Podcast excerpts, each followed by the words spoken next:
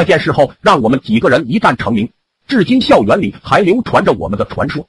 那一年我刚上高中，因为男寝住满了，我二狗、钢蛋、大鼻涕、大黄几个幸运儿被分到了女生宿舍楼，而我们寝室对面住着的，就是我们班最漂亮的几个妹子。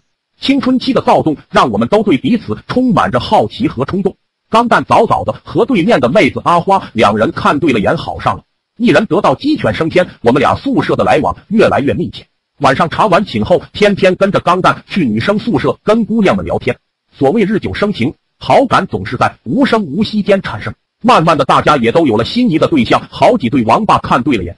于是我们哥几个商量了好几天，终于在一个月黑风高的夜晚，准备发动攻势。出发前，二狗拍了拍我的肩膀：“于燕啊，要不你还是吹着点曲吧？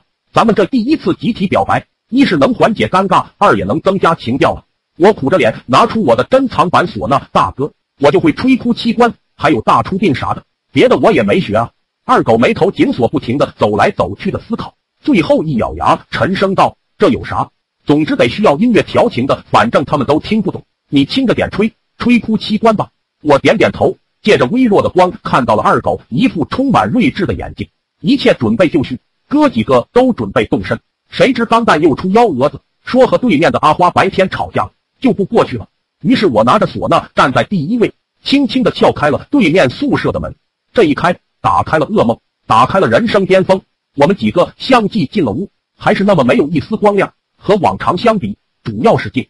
我们当时肯定他们知道了我们要来表白，所以都在安静的等待着。后来才知道，狗屁！钢蛋和阿花吵架后，那姑娘为了防止钢蛋晚上去他们宿舍求她，一气之下竟然告诉年级主任说晚上总有人撬门骚扰。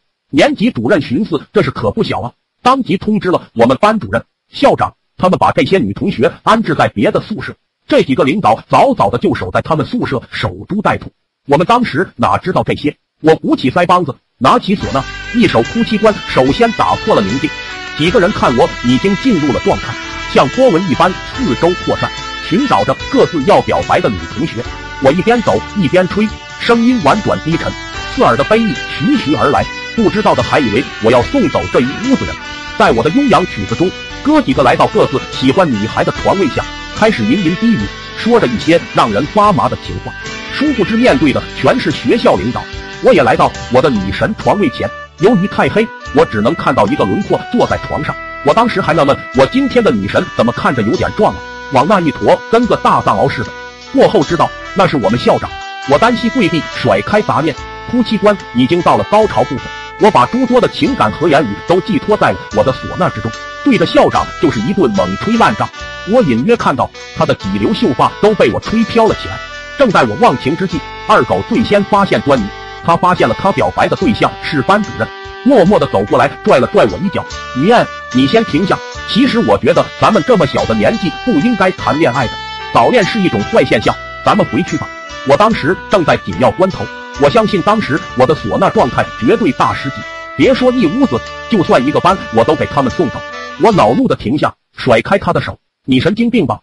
都这种关头，你打退堂鼓？要回去你回去，我马上就到手了。”啪！电灯不知道被谁打开了，刺眼的灯光让我们一时睁不开眼。缓了一会，我才抬起头。